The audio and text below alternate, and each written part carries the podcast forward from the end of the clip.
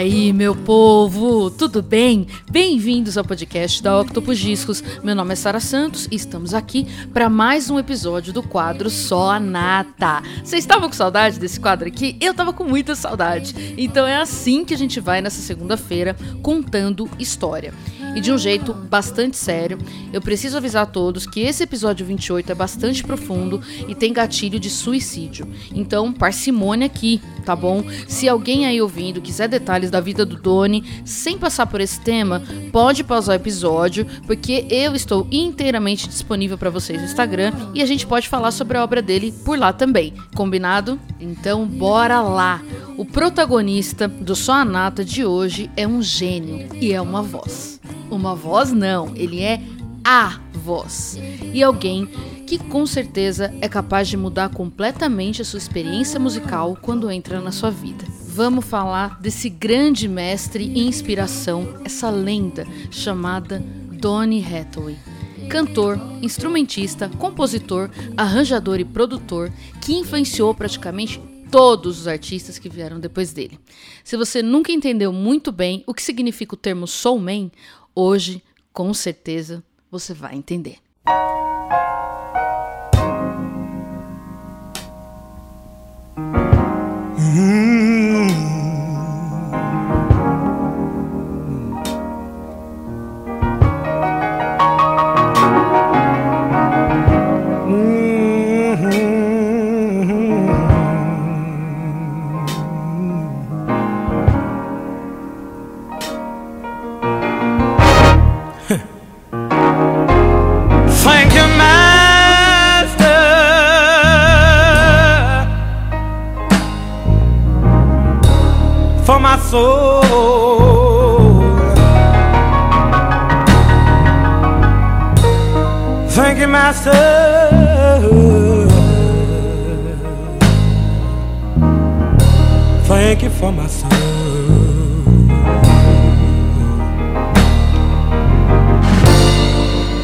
Gave me food to eat. You put shoes on my feet, and you kept me.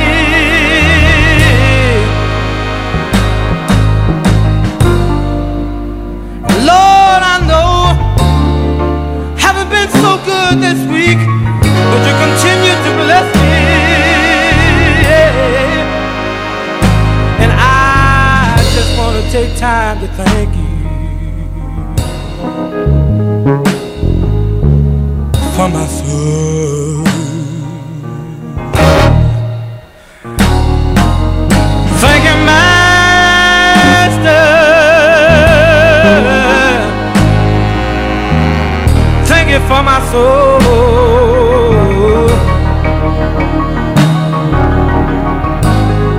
Lord, thank you. Thank you, Master. Meu pai. Gente, sério, eu me preparei muito pra falar do Donny. Vocês não estão ligados. Porque, meu, a música dele não faz curva pra mim. Vai direto na horta, é assim, pá! Então já viu, né? Meu, oh, fortes emoções aqui. Meu coração parece que vai sair do peito sempre que eu tô falando do Donny, que eu tô ouvindo a música dele. Para! E essa música aqui se chama Thank You Master For My Soul. E é do primeiro, primeiro disco do Donny Hathaway, chamado Everything is Everything, de mil novecentos e setenta.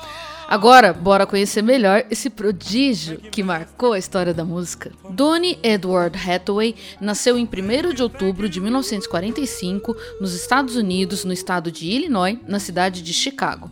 Mas antes de prosseguir aqui na biografia do Donny, eu queria trazer o contexto histórico para todo mundo se aclimatar, beleza? Então ele nasceu em mil novecentos e quarenta e cinco e nesse ano a Segunda Guerra Mundial estava acabando, certo?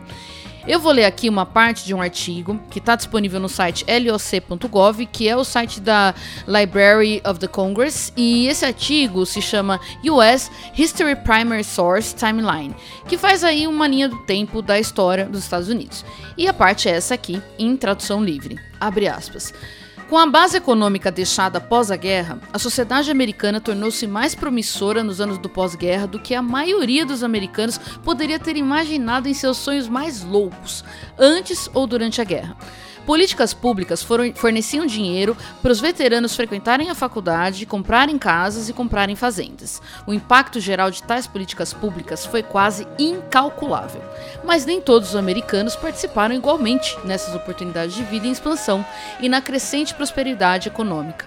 A imagem e a realidade da prosperidade econômica geral e a mobilidade ascendente que ela proporcionou a muitos americanos brancos não passou desapercebida para aqueles que foram amplamente excluídos do pleno significado do sonho americano, tanto antes quanto depois da guerra.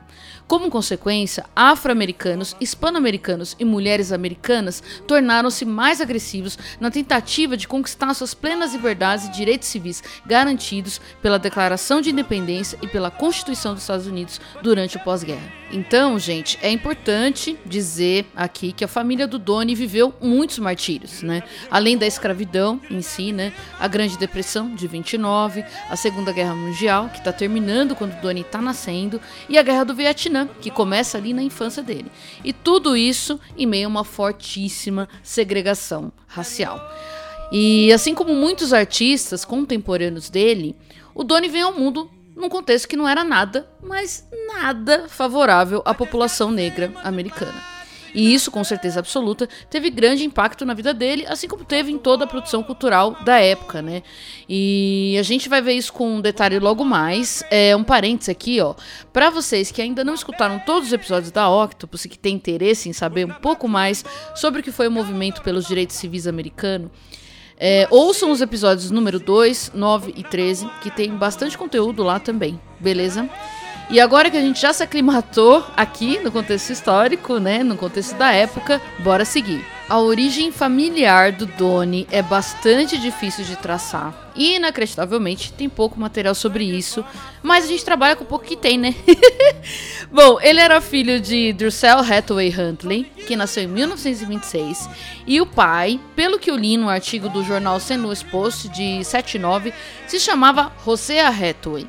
E ele serviu na Segunda Guerra e, quando retornou, não assumiu a família. Não consegui encontrar mais detalhes sobre como isso aconteceu, mas, meu, tenso, né? Também o cara voltou da guerra, a cabeça já tá completamente atrapalhada. Enfim, complicado.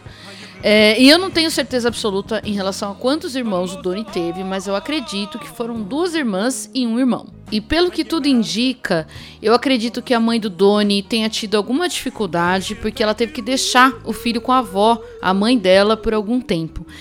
E, meu, se a gente pensar, né, no contexto de tudo que eu acabei de falar aqui, eu acho que dá pra deduzir que a barra também não devia estar nada fácil pra ela, né? E parece que o Donny também queria ir, né? Porque na casinha da avó tinha música, ele já adorava música desde pequenininho, desde que era um toquinho de gente. Então, apesar de ter nascido em Chicago, ele foi criado em Saint Louis, no Missouri, pela sua avó, a Martha Carmel, que era conhecida como Martha Pitts. E era uma exímia, respeitadíssima cantora gospel. Ela foi quem, de fato, apresentou a música ao Donny e era super, mas super exigente ali na disciplina dele, no dia a dia, para aprender a tocar, aprender a cantar, enfim. Era a prioridade número um. E eles moravam numa comunidade popular que seria mais ou menos o que é a Coab, aqui em São Paulo. E a vovó levava a Baby Donny, ali com três aninhos de idade, junto dela pra igreja. E lá ele começou a cantar e a tocar o ukulele. Oh, meu Deus! Gente, pensa no mini Doninho tocando ukulele e cantando. Gente, eu não aguento, eu não aguento. Essas partes aqui que, que eu sempre conto a história e que eu trago a infância, imagino meus artistas favoritos pequenininhos. Não aguenta! E já nessa fase muito incipiente ali, o Donny já impressionava todo mundo. Era muito claro que aquela criança era um prodígio, um ser humaninho muito acima da média. E, gente, aos seis anos de idade, ele já compunha. Vocês conseguem imaginar isso? E nesse comecinho de carreira, porque já era uma carreira, né? Ele se apresentava como Donny Pitts e era conhecido como o cantor gospel mais jovem da nação. Ai, que lindo, gente. Eu fico bestona aqui, eu não aguento. Bom, aí ele vai crescendo, termina o colégio ainda em Saint Louis, na Vachon High School, onde ele já era reconhecido como estudante prodígio, muito acima da, da média, né? Já tinha um olhar diferente ali pro Donny.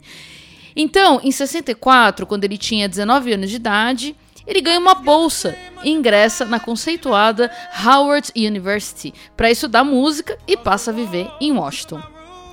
E quando ele ingressa em Howard, ele também passa a ocupar um lugar de destaque, porque a habilidade que ele tinha com a música realmente era uma coisa muito impressionante. Além dele ser extremamente perfeccionista, que é uma característica aí que vai acompanhar o Donny pro resto da, da carreira, pro resto da vida dele, na verdade. Ele também era muito dedicado, é... e os professores tinham aquela admiração, sabe? Eles viam o Donny tocando e, e, e tinham um respeito imenso por ele, né? Tanto que no começo da, da, dos estudos dele era até esperado que ele se tornasse professor. E eu já falei em outros episódios aqui também da Universidade de Howard, que é uma baita instituição dedicada à preservação da história negra. E de lá saíram muitos gênios, gente, muitos gênios. E saiu a senhora Hathaway também, porque foi lá que ele conhece a sua esposa, a Eulala, que também estudava música, né? Ela canta, e com quem ele se casou em mil novecentos e sessenta e sete e teve duas filhas. E ela fala que ele era super tímido, super reservado, que ela nem sabe como ele chegou nela, mas ele chegou e levou. Bom, e lá na universidade também ele tinha um colega de quarto chamado Leroy Hutson, um baita cantor e instrumentista, de quem a gente vai falar mais já já. E ali o Donny já começa a compor algumas músicas em conjunto com o Leroy. Guarda essa info aqui, beleza? Essa informação aqui é importante. Bom, e claro, também ele começa a ter contato com vários outros músicos e influências que tocavam música pop. Aí a gente já espera que vai ter aquela transição de sempre da música gospel para música secular, né? Pois bem, em dado momento, ele conhece o baterista Rick Powell, que chama o Donny para tocar na noite. E aí ele hesita bastante, aquele desconforto, né, de ser criado na igreja e de repente começar a tocar música mundana, sofrer retaliação, como de fato acontecia com vários músicos negros na época. Mas ele aceita, toma coragem e começa a fazer shows pelas noitadas de Washington com o Rick Powell Trio, tocando piano e cantando, para ganhar uma grana e ajudar nos estudos também. E conforme o Rick Powell Trio vai se apresentando, é, eles começam a chamar a atenção da geral, e os convites vão aumentando e aumentando, e o cheiro da grana começa a rolar. Principalmente pro lado do Donny, porque todo mundo tava de olho nele, que era ali uma coisa excepcional. Então, gig rolando, uma atrás da outra, e propostas para tocar em outras bandas, mas ele sabia muito bem do talento dele, então o Donny tava ali só calculando, né? E também ali ele começa a trabalhar com outros artistas como instrumentista, produtor e arranjador, tipo a Aretha Franklin. Só isso! Bom, até que um belo dia, um músico lendário sai lá de Chicago para visitar a quebrada do Donny e vê ele tocando. E fica impressionado. E faz uma proposta. Cara, vamos para Chicago que eu tô com a minha gravadora independente chamada Curtom Records e eu quero você trabalhando comigo. Sabe quem era esse cara? Ninguém menos que o mestre Curtis Mayfield. Pensa nessa combinação bombástica. Plau! Meu pai! Aí o Donny titubeia ali, né, pra deixar os amigos, mas a proposta era boa demais, a esposa dele já tava ali esperando a primogênita, né, a Lalah Hathaway. Então ele tinha que conseguir um trabalho fixo, garantido, né. Inclusive, ele já estava ali na reta final, mas não concluiu a graduação na Howard, justamente para focar na carreira, porque ficou impossível levar as duas coisas ao mesmo tempo. Então, em mil novecentos e sessenta e oito, aos seus vinte e três anos de idade, lá se vai Donny com a sua boininha e a sua família para Chicago, trabalhar como produtor na Curtom Records, que era do Curtis Mayfield. E eu já falei aqui em outros episódios também que a cena soul de Chicago, nessa época, era a finesse da finesse, o creme do creme, né? E lá na Curtom, em sessenta e nove, ele também lança o seu primeiro single e seu primeiro hit, que é um dueto do Donny com a June Conquest e uma composição dele com Curtis Mayfield. Bora ouvir I Thank You Baby.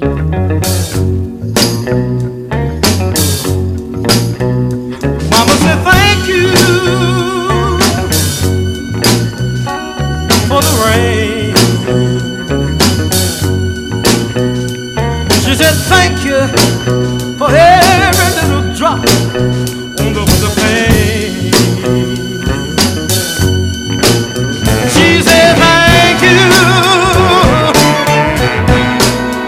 She didn't have a dime.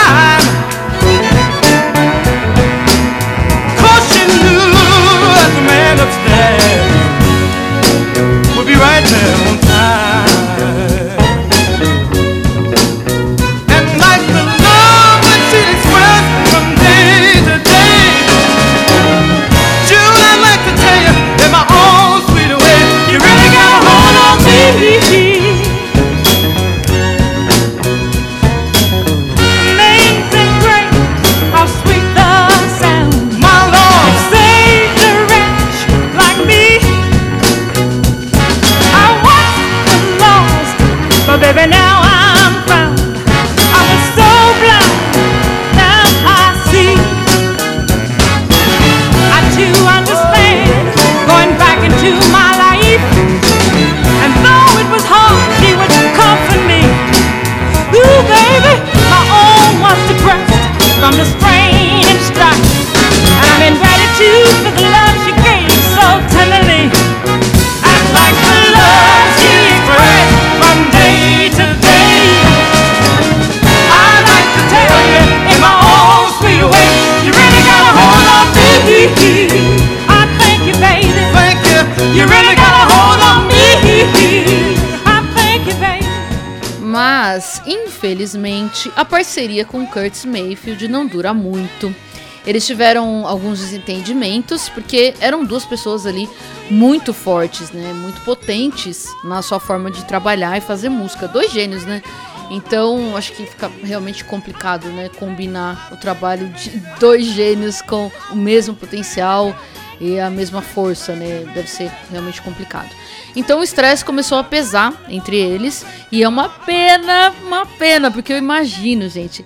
Eu acho que a Curtom teria ido pra um patamar maior ainda se eles tivessem conseguido se entender. Imagina, gente, a paulada. É.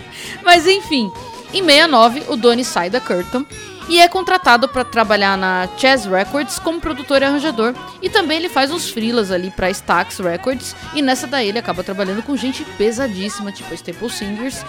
E o nominho dele vai crescendo, vai crescendo. Tudo isso até então é ali por trás das cenas, né? Só tinha lançado até agora o single pela Curtom, que a gente tá ouvindo aqui de fundo. E até então era isso. E lembram quando ele tocava lá no comecinho com o Rick Powell Trio? Pois é, eles tinham ali algumas composições feitas com a participação do Rick e do Leroy, que era aquele colega de quarto dele que eu mencionei lá no comecinho, lembram? E eles decidiram que ia tentar gravar essa parada, independente mesmo, e gravaram algumas músicas deles ali. Nesse meio tempo, a senhora rainha Roberta Flack, que também estudou na Howard e já conhecia o Donny de lá, tava pra lançar o seu primeiro, gente, seu primeiro disquinho. Aliás, seu primeiro discaço, né? O First Take, de mil novecentos e sessenta e nove.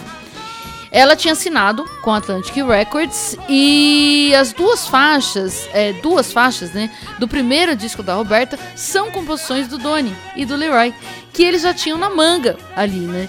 Então, Robertinha gostou e resolveu gravar. Uma delas é Our Raids, Our Hearts, e a outra a gente vai ouvir agora, que é Trying Times.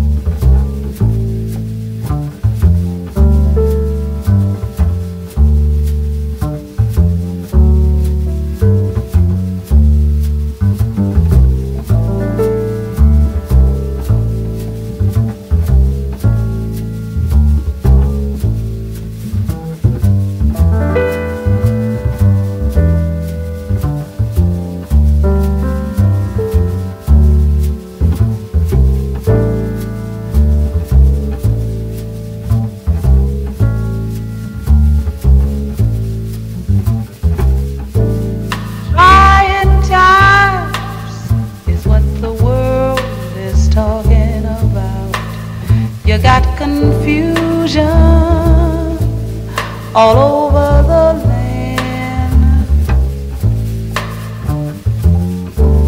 mother against daughter, father against son, the whole thing is getting out of hand. But folks wouldn't have to suffer if there was more love for your brother, but these are trying times.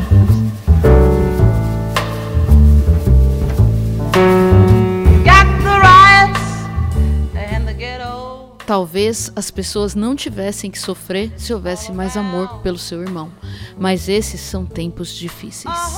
qualquer semelhança dessa letra de sessenta e nove com a realidade de dois mil e vinte e dois não é mera coincidência, né? Bom, gente, aí entra em cena o King Curtis. Vocês estão ligados?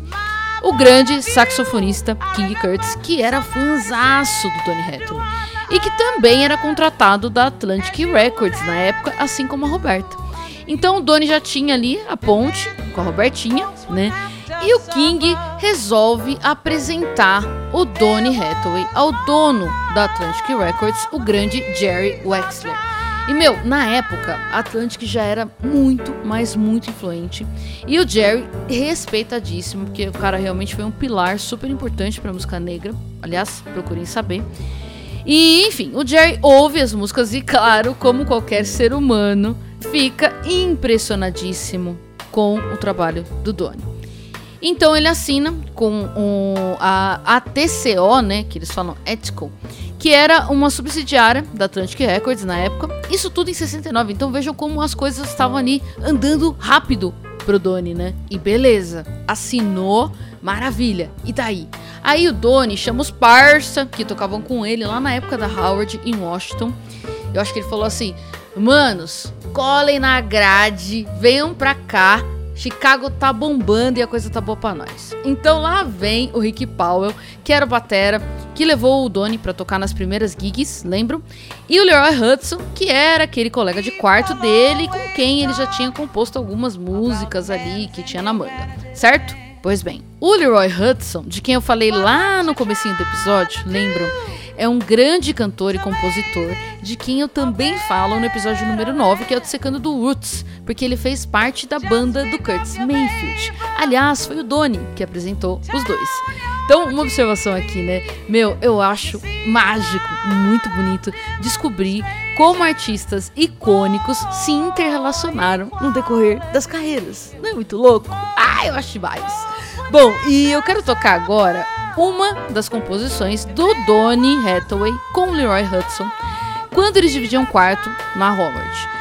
Isso é outra coisa muito maluca. Imaginar uma música desse calibre, que eu vou tocar aqui, sendo feita num quartinho por dois estudantes ali, tipo, despretensiosamente. Vamos fazer uma musiquinha aqui. Que lindo, mano. E simplesmente me sai esse petardo aqui, chamado The Ghetto.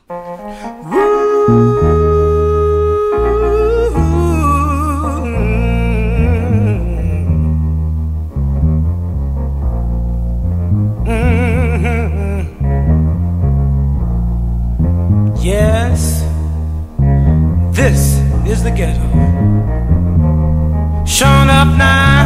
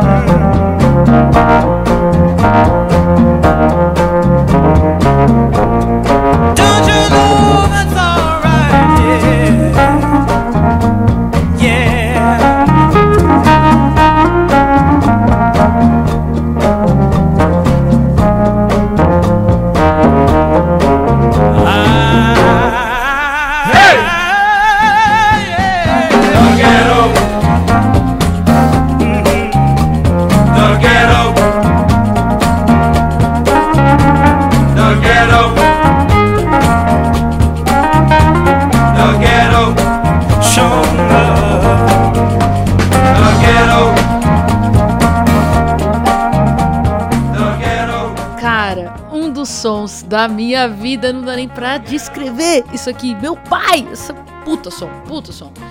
E essa música, eles já tinham gravado com Rick Powell e Trio. Lembra que eu falei no começo que eles tentaram gravar ali de forma independente e tal? Fizeram um, um, uma prévia, vai, desse som aqui. E foi essa música que o Donny Hathaway mostrou pro Jerry Wexler quando ele estava sendo ali avaliado para entrar na Atlantic. Agora, vocês conseguem imaginar a cara do dono da Atlantic ouvindo The Ghetto ali, cruazinha? Ah, mano, puta que pariu!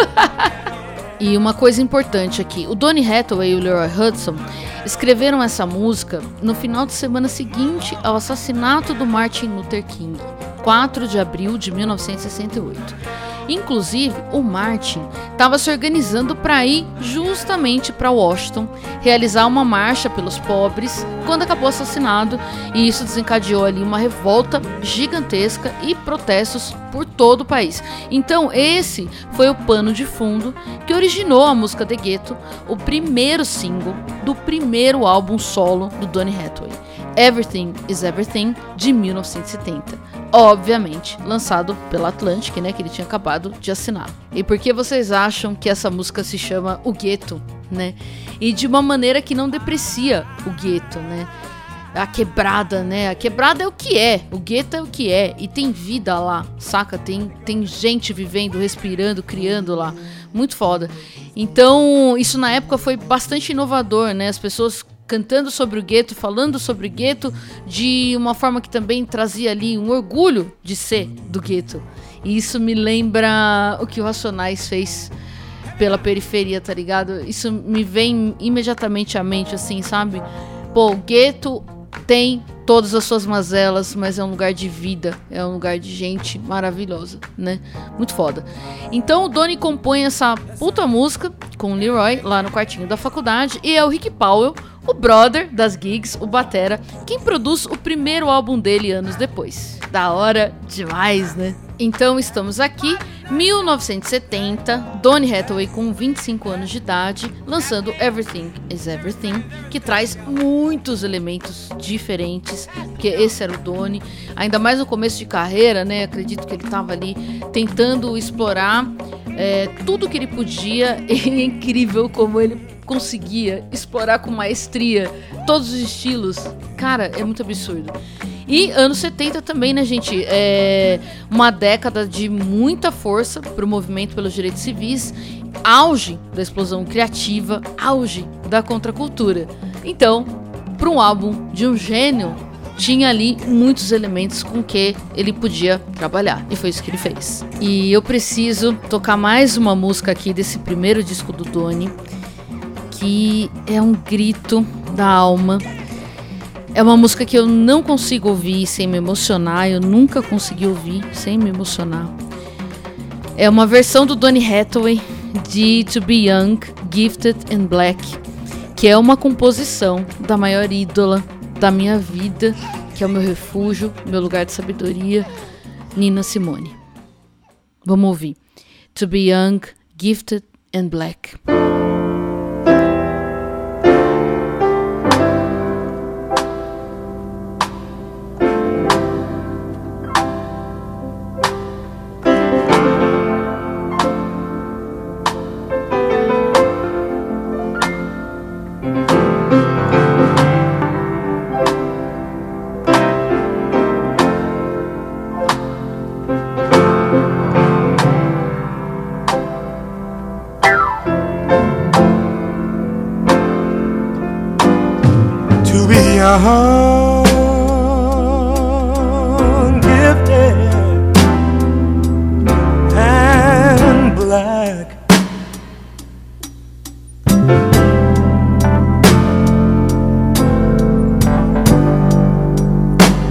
What a lovely, precious dream. Mm.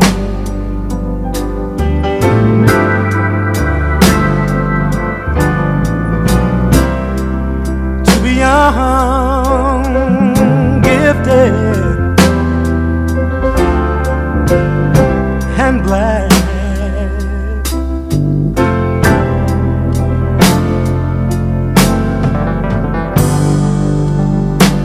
Open your heart to what I mean. what I mean.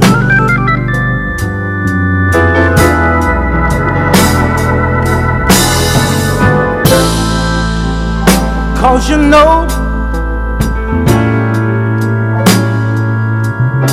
in this whole wide world,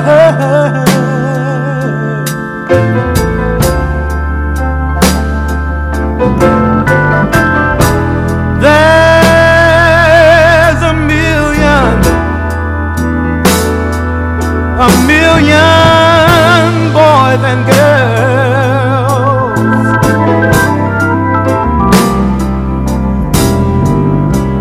who are young, gifted, and black.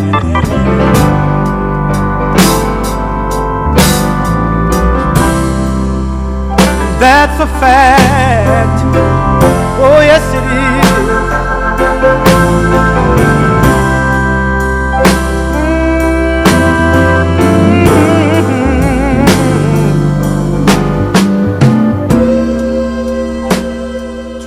Tem uma parte dessa letra que é assim: você não sabe que a alegria, a alegria, a alegria de hoje é o dia em que todos nós, que todos temos orgulho de dizer que somos jovens, talentosos e negros.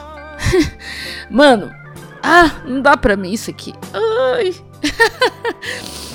ai, pelo amor.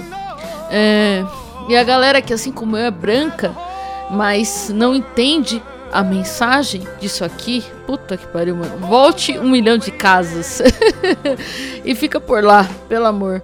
Inclusive a capa do disco Everything is Everything do Donny é ele, né, de mão dada com várias crianças negras, né. E nessa música também a Nina fala, né, há milhões de crianças negras talentosas, isso é um fato, sabe, cara. É, é muito bonito isso aqui. Nossa senhora, difícil gravar esse episódio, eu falei. Bom, vamos lá. Então o Donny tava ali experimentando, né? Só que pra todo lado que ele ia, gospel, blues, jazz, R and B, ele conseguia atingir um nível bizarro de alto. É, eu imagino o Donny tipo uma constelação, sabe? Uma coisa de louco. Toda a grandiosidade da música negra concentrada ali num verdadeiro sistema Donny Hathaway. Muito, mas muito potente. De um jeito que eu não sou capaz de colocar em palavras, e eu acho que não dá mesmo. Enfim, aí depois de lançar essa paulada de primeiro disco, com o qual ele entra no top cem da Billboard, qual seria o próximo passo de Donny, né? Um segundo álbum. Então estamos aqui em mil novecentos e setenta e um, Donny com seus vinte e seis aninhos, sai o álbum homônimo chamado Donny Hathaway. E essa música que eu vou rolar aqui, eu acho que é a música mais popular do Donny e que fez ele entrar no top da Billboard de novo. E mundo, aprenda aí como se faz uma música de Natal. Bora ouvir This Christmas.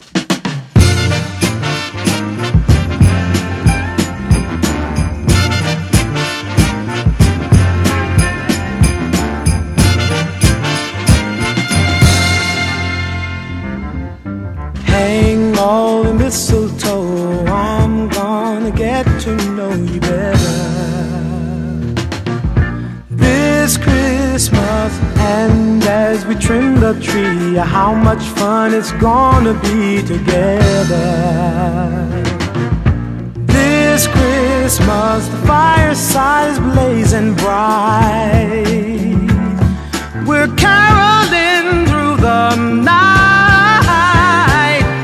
This Christmas will be a very special Christmas for me.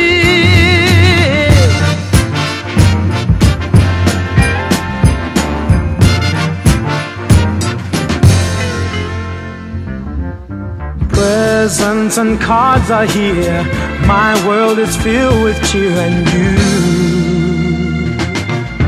This Christmas Christmas. And as I look around, your eyes outshine the town they do. This Christmas, the fireside is blazing bright. Bom demais! Então, gente, estamos aqui em mil novecentos e setenta e um, retomando a linha do tempo, né? Donny com vinte e seis anos de idade, criando muito, um músico admirado pela mais alta casta da música negra, um prodígio que impressionava todo mundo que passava pelo caminho dele. Mas, nessa época, algo começa a soar um pouco diferente. Já tinha nascido a segunda filha do casal, a Kenya Hathaway, e a esposa do Donny, a Eulala, percebe que tem algo estranho ali nas atitudes do Donny, na forma com que ele interage com a família, com o ambiente ao redor dele, enfim, algo ali tá desafinado. E ela conta que certa vez ele sentou na sala, ligou a T V e deixou naquele modo é, desintonizado, sabe, que fica cheio de pontinhos na tela, e que ele ficou ali por horas, fixado naquela tela, fixado no nada. E, enfim, esses acontecimentos acabaram ficando ali resguardados, né, dentro da intimidade da família. E talvez fosse uma fase, né? Quem sabe? Bom, aí vocês lembram da Roberta Flack, a diva, que lá em sessenta e nove gravou duas músicas do Donny no seu primeiro álbum. Pois é, duas almas do soul e os dois da Atlantic. Então, por que não fazer um álbum de duetos? Por que não, produção? Olha a bomba! E dessa ideia em unir esses dois talentos incríveis, em mil novecentos e setenta e dois, sai o primeiro disco da parceria, que leva o nome dos dois. E vamos ouvir aqui uma música desse disco, chamada Where's the Love?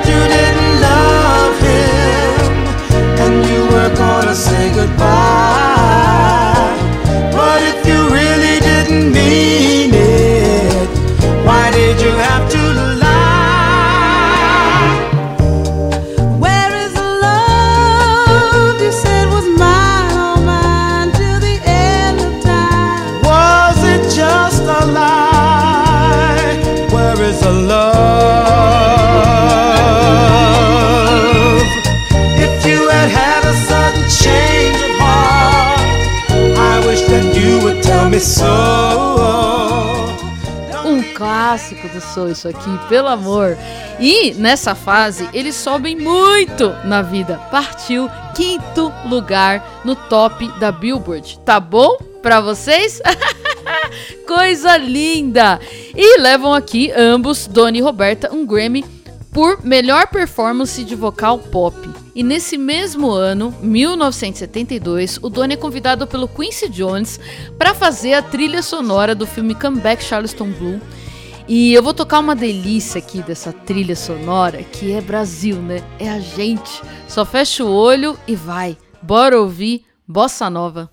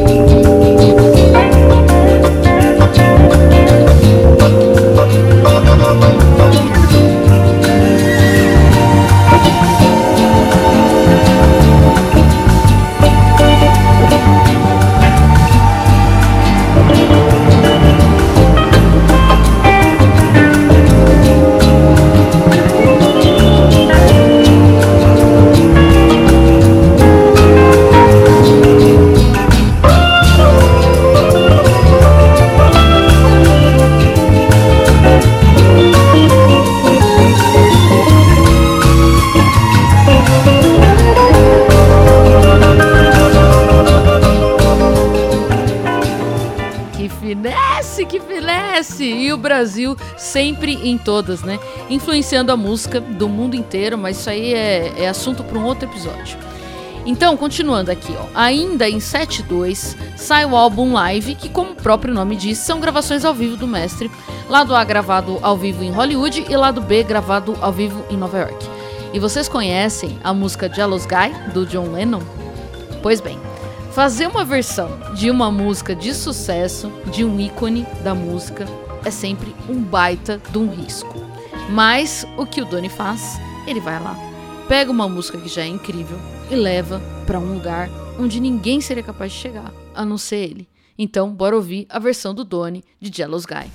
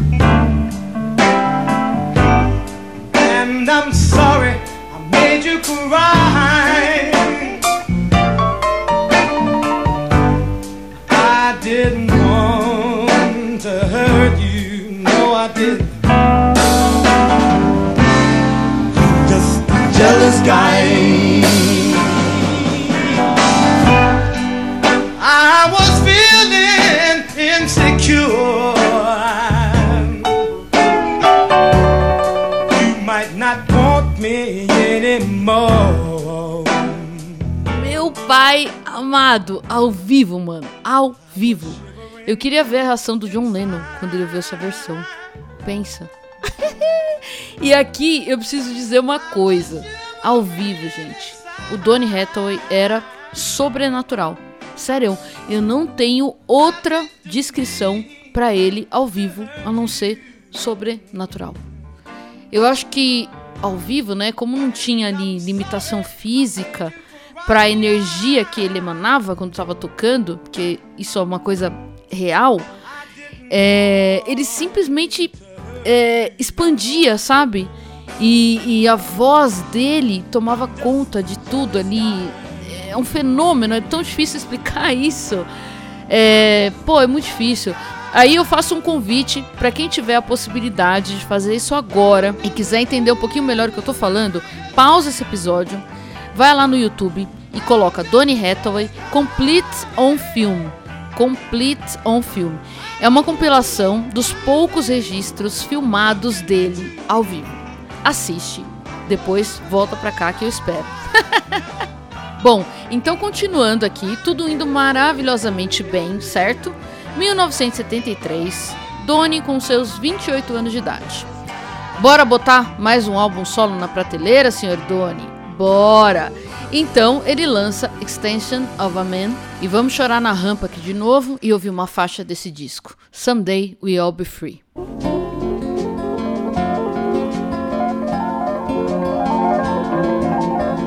You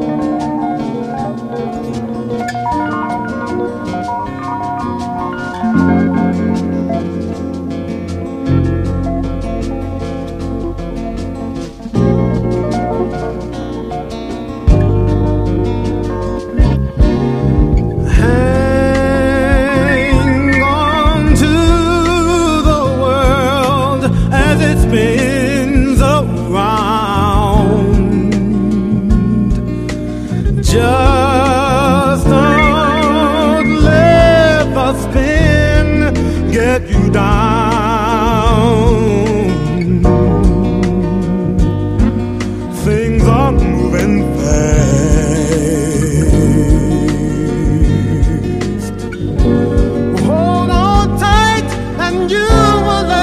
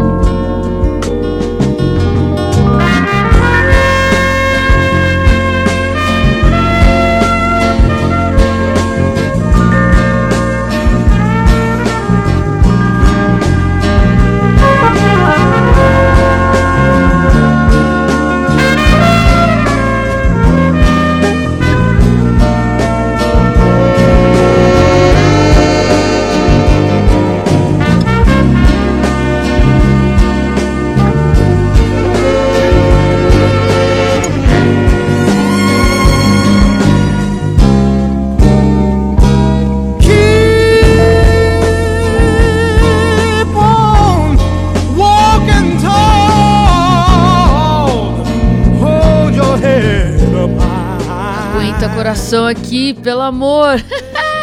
Essa música é um clássico do soul. Pra mim e pra muita gente icônica, é uma das músicas mais incríveis já compostas na história da música. E a lista de artistas que interpretaram essa música do Donny é gigantesca. Alice aqui, Sérgio Mendes, é, Aretha Franklin, Denise Williams e por aí vai, não acaba. E esse som acabou se tornando um hino pelos direitos civis dos negros, porque a letra realmente se encaixa perfeitamente nesse lugar. Porém, essa não foi a intenção quando o compositor escreveu. E quem escreveu a letra dessa música para o Donny Hathaway foi o Edward Howard, que além de trabalhar com Donny, era muito amigo dele também. Quando o Edward escreveu a letra, ele tinha um motivo muito especial para isso. Não foi só a esposa do Donny Hathaway que percebeu que tinha algo ali estranho, algo fora do tom mesmo. Esse amigo também percebeu.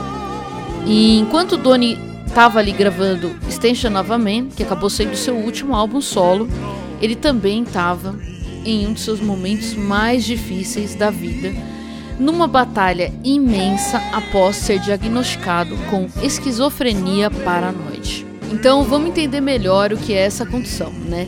E quem vai explicar pra gente é a minha amiga muito querida e super profissional, a Renata Contes, que é psicóloga e mestra em psicologia clínica pela PUC São Paulo. E já fica aqui o meu agradecimento. Um beijo na testa, Rê. Então vamos lá. A esquizofrenia é uma enfermidade bastante complexa, conhecida como uma das doenças psiquiátricas mais graves e mais desafiadoras, e ela tem como característica principal a perda do contato com a realidade.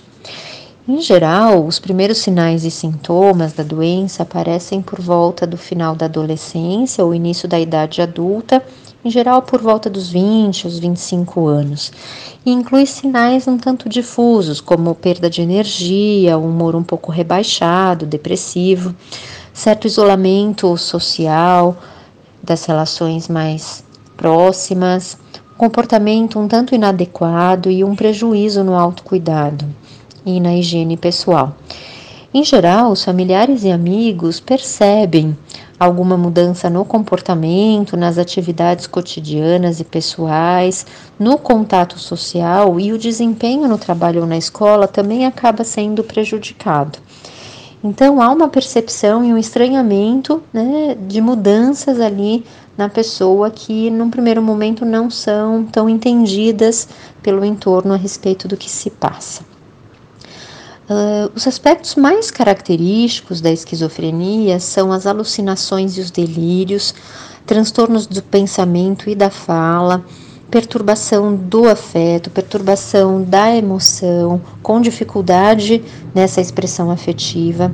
Muitas vezes há uma certa apatia, uma perda da vontade, um isolamento social significativo e também um certo senso de desesperança.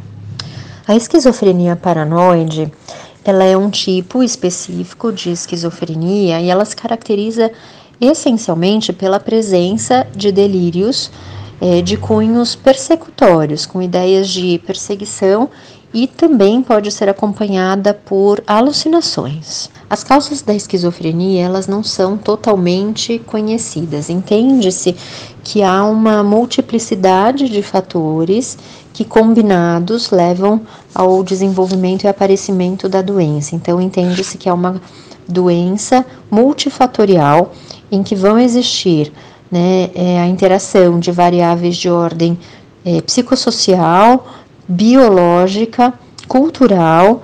E dentre as biológicas, né, da parte orgânica, destacam-se especialmente as questões genética e de cunho hereditário. Por conta dessa complexidade e multifatorialidade das causas, o tratamento da esquizofrenia também é amplo. É, ele deve conter tanto um tratamento farmacológico, em geral com antipsicóticos, e também uma abordagem de psicoterapia com o paciente, além de todo um suporte da equipe de saúde mental aos familiares, né? Dado que a esquizofrenia é uma doença que causa muito prejuízo, tanto para o indivíduo acometido pela doença, mas também para todos os familiares, amigos e parentes próximos.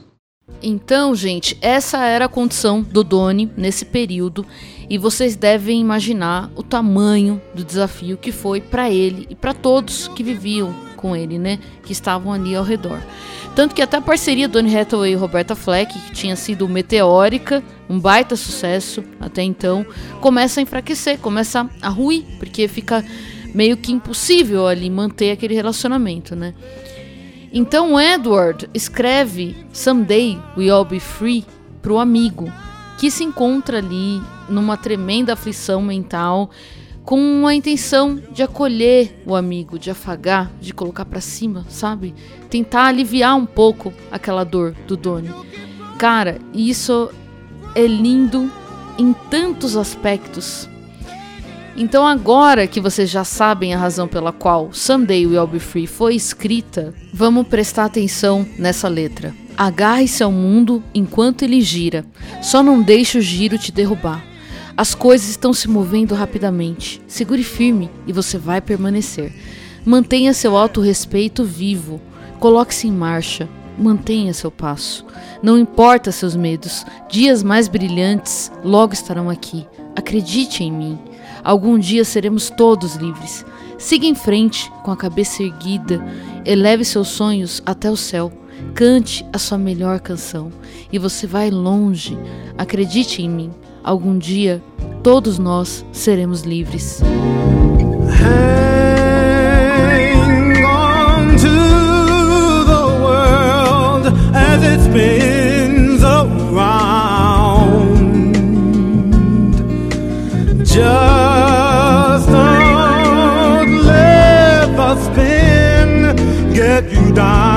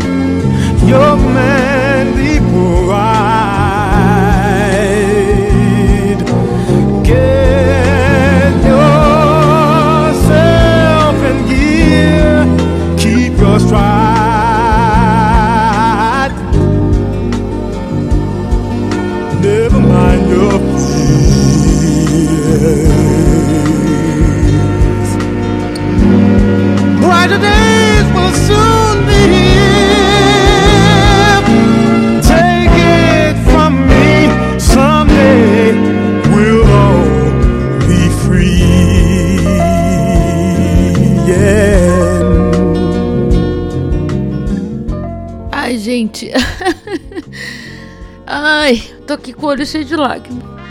Essa era a música favorita do Donny, e ele chorou de emoção a primeira vez que ouviu, né, a versão gravada, né, a mix final.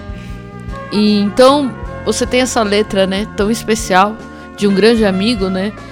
Espero que vocês tenham amigos que se preocupam e veem vocês como o Edward viu o Donny.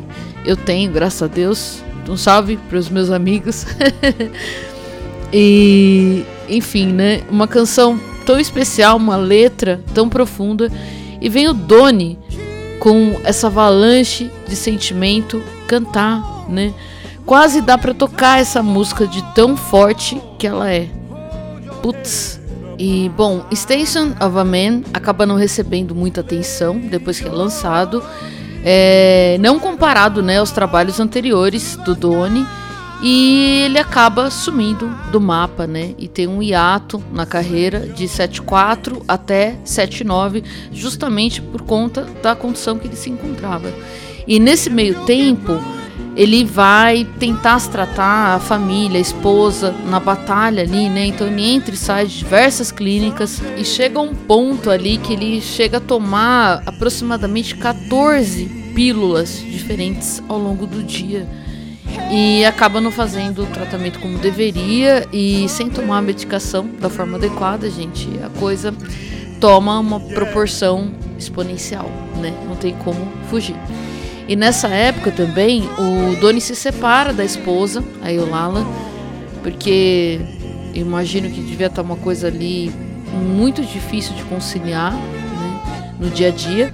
E depois de algum tempo, ele se relaciona com uma outra mulher chamada Charlotte, com quem ele tem a sua terceira filha, a Donita Hathaway. E tudo isso acontecendo ali fora dos holofotes, então ninguém entendia, quem era de fora, né, que não era do dia a dia do Donny Hathaway, entendia o que estava realmente acontecendo. Até que em mil novecentos e setenta e nove ele ressurge, pronto para trabalhar. Pelo menos para quem via de fora, assim que foi.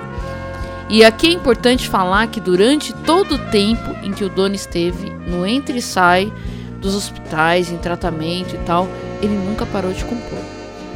É, e eu não sei dizer exatamente como ele se dispôs novamente a gravar, qual foi o contexto ali, mas em janeiro de setenta e nove, ali com trinta e três anos, ele volta à ativa para gravar um novo álbum de duetos com a Roberta Flack. E vai para os estúdios lá em Nova York, né, gravar. Tecnicamente, as gravações ocorreram muito bem, porém o Donny não estava bem. Visivelmente, ele não estava bem.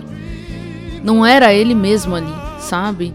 É, e mesmo nesse estágio complicadíssimo, ele estava ali tentando trabalhar. E a música, eu acho que era um refúgio para ele, sabe? Era onde ele se sentia vivo, se sentia inteiro, saca? E essa aqui foi a última música que ele gravou é, em dueto com a Roberta Flack, pro Roberta Flack feat Donny Hathaway, que é o nome do disco, que saiu em setenta e nove, uma composição do Steve Wonder e do Eric Mercury. Então vamos ouvir You Are My Heaven.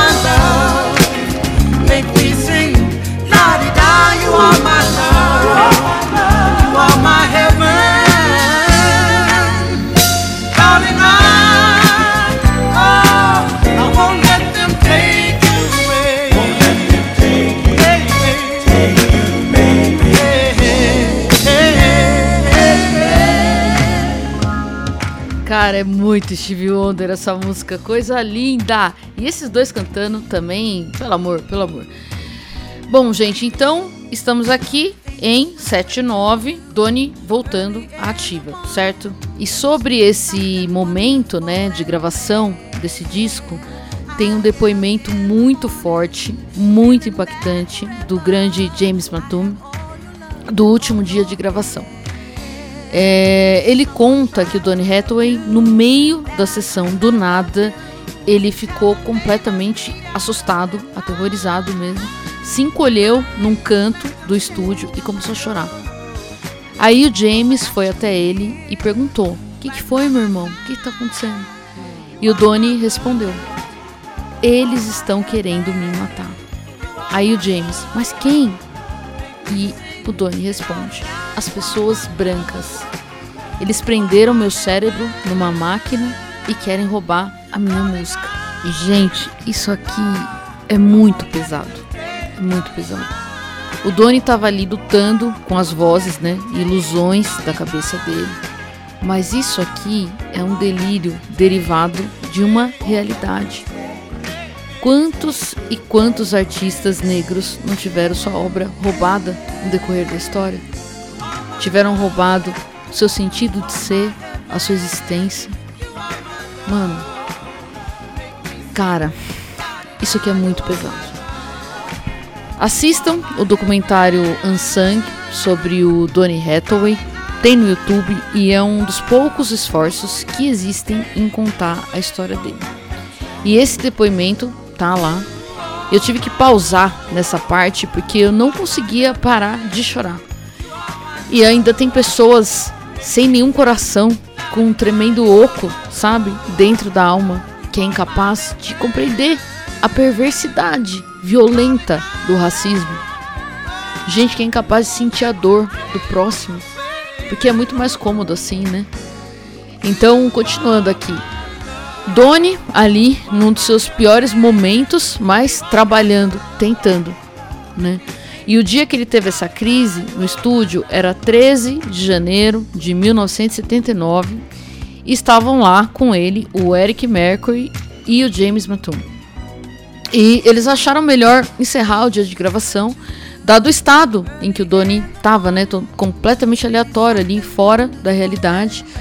Então todos seguem para suas casas e o Donny segue para o hotel que ele estava hospedado, o Hotel Essex. E nesse mesmo dia, treze de janeiro de mil novecentos e setenta e nove, horas depois, Donny Edward Hathaway, infelizmente, é encontrado morto na calçada do hotel, logo abaixo da janela do décimo quinto andar, que era o quarto onde ele estava. A polícia faz a investigação e conclui que ele cometeu suicídio aos seus trinta e três anos de idade. Então, o mundo perde um dos maiores gênios que já passou por esse plano.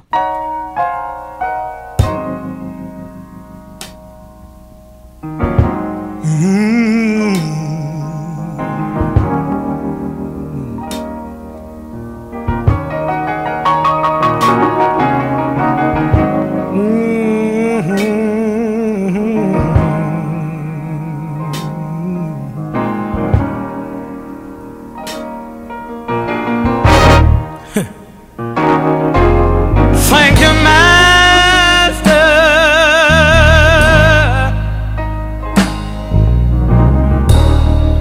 Soul.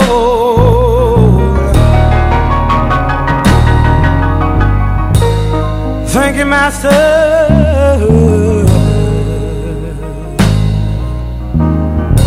Thank you for my soul.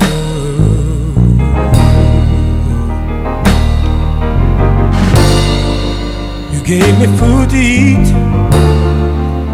You put shoes on my feet, and you kept me.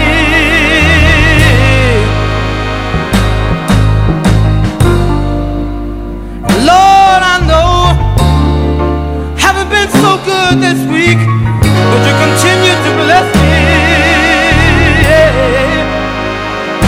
And I just want to take time to thank you for my soul.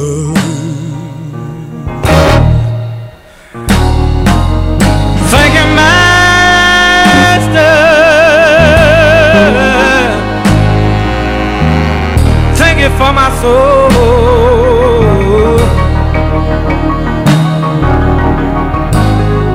Lord, thank you. Thank you, Master. Thank you for my soul, yeah. 'Cause you didn't have to hear my moaning. Oh, you didn't have to hear my groaning. A gente começou o episódio ouvindo essa música e eu fiz questão de retomar ela aqui.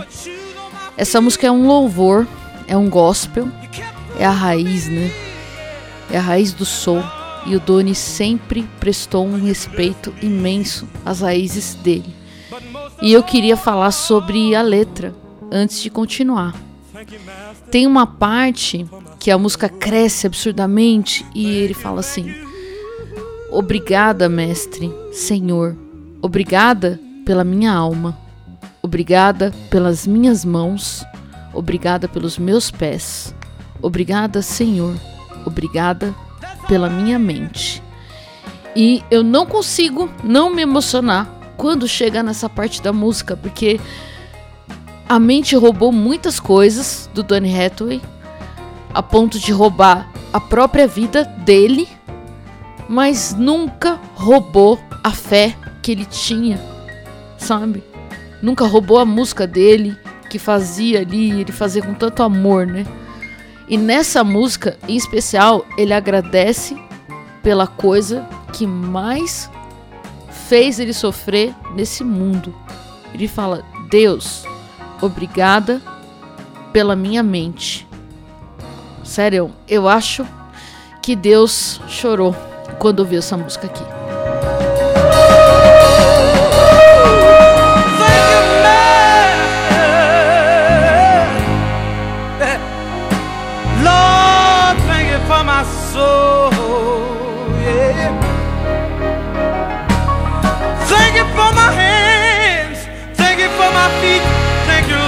Thank you for my mind, thank you for my food.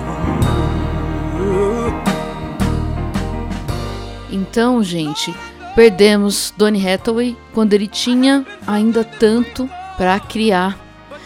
O último disco que ele gravou com a Roberta é lançado após a sua morte e, infelizmente, ele não estaria mais entre nós, para celebrar que entrou novamente no top cem da Billboard e mais uma indicação a Grammy. E foi só quando ele partiu que a maioria das pessoas soube que ele tinha uma condição mental muito séria. E isso me faz trazer uma reflexão aqui. É, em primeiro lugar, o estigma, né, que as pessoas negras suportam na sociedade, de que tem que ser sempre fortes, de que não podem ser frágeis, até no sentido de auto proteção, de sobrevivência mesmo. E eu acho que para a figura masculina a coisa ainda é mais complicada. Então eu resolvi trazer alguns dados aqui que estão disponíveis no site c v v ponto org ponto b r, que é o site do Centro de Valorização da Vida, né? E nesse mesmo lugar aí que você que está ouvindo aqui esse episódio e sente a necessidade de alguma ajuda, algum apoio, é para esse mesmo lugar que você também pode recorrer de forma gratuita. O telefone deles é um oito oito e eles estão disponíveis vinte e quatro horas por dia. Então, agora vamos lá, né? Dados importantes aqui. Abre aspas. As chances de um adolescente ou jovem cometer suicídio é quarenta e cinco por cento maior entre negros. Entre os do sexo masculino, aumentam em cinquenta por cento, se comparados aos brancos também na faixa etária entre dez e vinte e nove anos. Os dados fazem parte de uma pesquisa feita pelo Ministério da Saúde. Segundo a psicóloga Débora Eliane de Souza, especialista em psicopatologia e saúde pública pela U S P, os números precisam ser analisados a partir de um contexto histórico. Quando a população negra é sequestrada do seu continente e colocada em uma situação de escravidão, é retirada dela toda a possibilidade de poder ser em sua potência. O levantamento mostra que entre as principais causas associadas ao suicídio entre negros estão a ausência de sentimentos de pertencimento, sentimentos de inferioridade e de incapacidade, rejeição, violência e solidão. A especialista lembra que o que se vive hoje é o reflexo do passado. Você tem uma população historicamente privada de dignidade, de estudo, de condições dignas de moradia, de condições adequadas de cuidar da saúde mental. Nos dias atuais, continua passando por tudo isso e vai se tornando uma população mais vulnerável. Acho que nem precisa falar mais nada aqui, né? Leiam esse artigo do C V V na íntegra, por favor. É muito bom. Então, a gente fazendo aqui uma viagem para mil novecentos e setenta, né? Imagino o quanto não foi difícil para o Donny até mesmo aceitar a sua própria condição. Alguns dos motivos pelos quais eu acredito que ele acaba mal tomando os remédios, enfim, não se trata, né? E o preconceito, a vergonha, o próprio fato de que quase ninguém sabia da condição dele, fora as pessoas muito íntimas, já denuncia a solidão em que o Donny vivia, né? E muitos amigos, inclusive, até hoje, não acreditam que ele tenha cometido suicídio.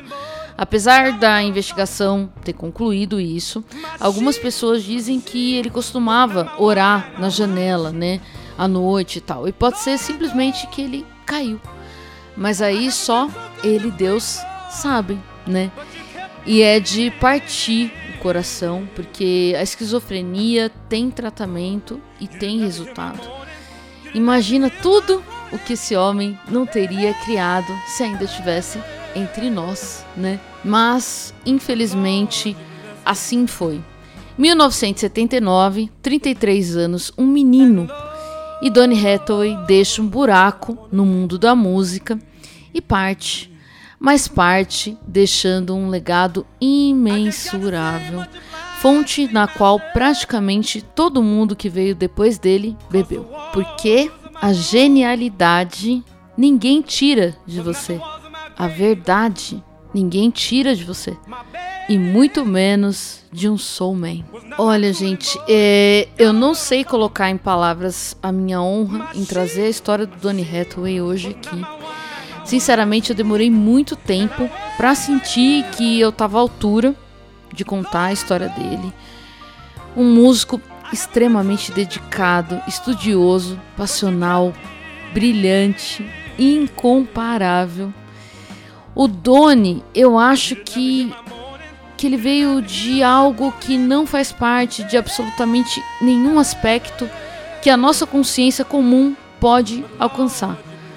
Por isso eu nem falo que ele é um extraterrestre, né, como eu costumo falar do Steve Wonder, porque eu acho que ele veio de um lugar tão mágico, tão puro, tão completo, que quando a gente ouve Donny Hathaway cantando e tocando enquanto seres humanos ordinários, a gente simplesmente não consegue compreender por que a música do Donny tira a gente do chão e causa emoções absolutamente físicas, né?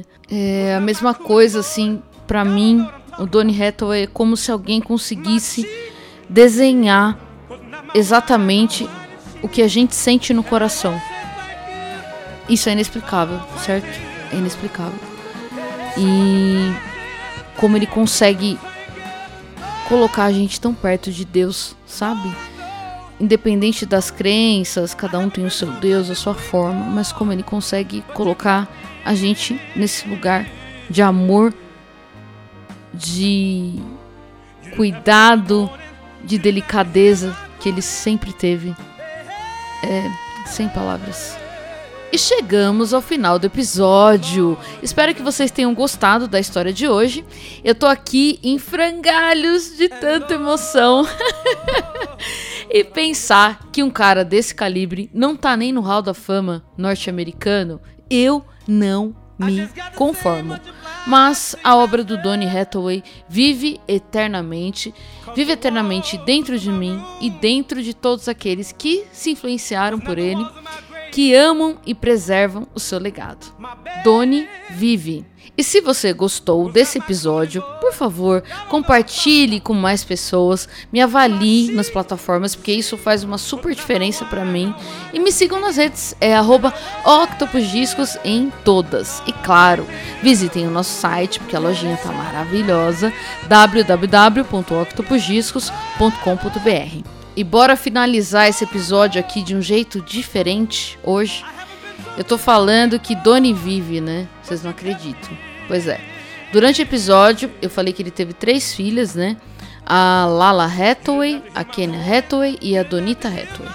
Pois bem, todas são exímias cantoras. Então, depois vocês confiram aí o trabalho de cada uma. E nesse episódio aqui, hoje, eu vou terminar com a voz da primogênita, a Lalah Hathaway, da qual eu sou muito fã, e ela cantando uma das músicas de maior sucesso da carreira do pai. E eu escolhi um vídeo assim precário, precário, que é para vocês sentirem o drama de quando uma pessoa tem o talento independente dos recursos. Então é a Lala cantando no aniversário de ninguém menos que a Patti Labelle, e ela tá cantando para Patti Labelle. E alguém tem a ideia maravilhosa de gravar. E graças a Deus, isso tá registrado. Então, depois vocês me falam se vocês não veem o Donny Hathaway ali nela. Porque pra mim, é metade ali é o pai. Puta que pariu. Então é isso, gente. Fiquem aí com a Song For You, na voz da Lala, cantando pro ícone Patti Labelle numa gravação podre de celular. E é isso, gente. Linda semana para vocês. Boa reflexão. Um beijo e até a próxima segunda. I've been so many places in my life and time. You didn't hear it. I'm trying to write a song. I made some bad ones. I've acted out my life in stages. God, sing, baby. ten thousand people watching. We're mostly alone now. And I'm singing this song to you.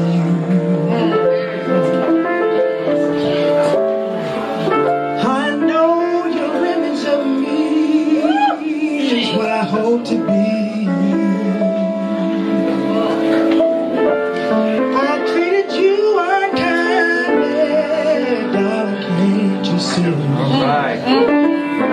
There's no one more important to me.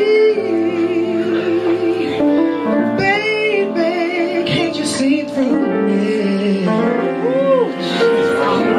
We're alone now. I'm singing this song to you. Taught me precious secrets of a true love withhold.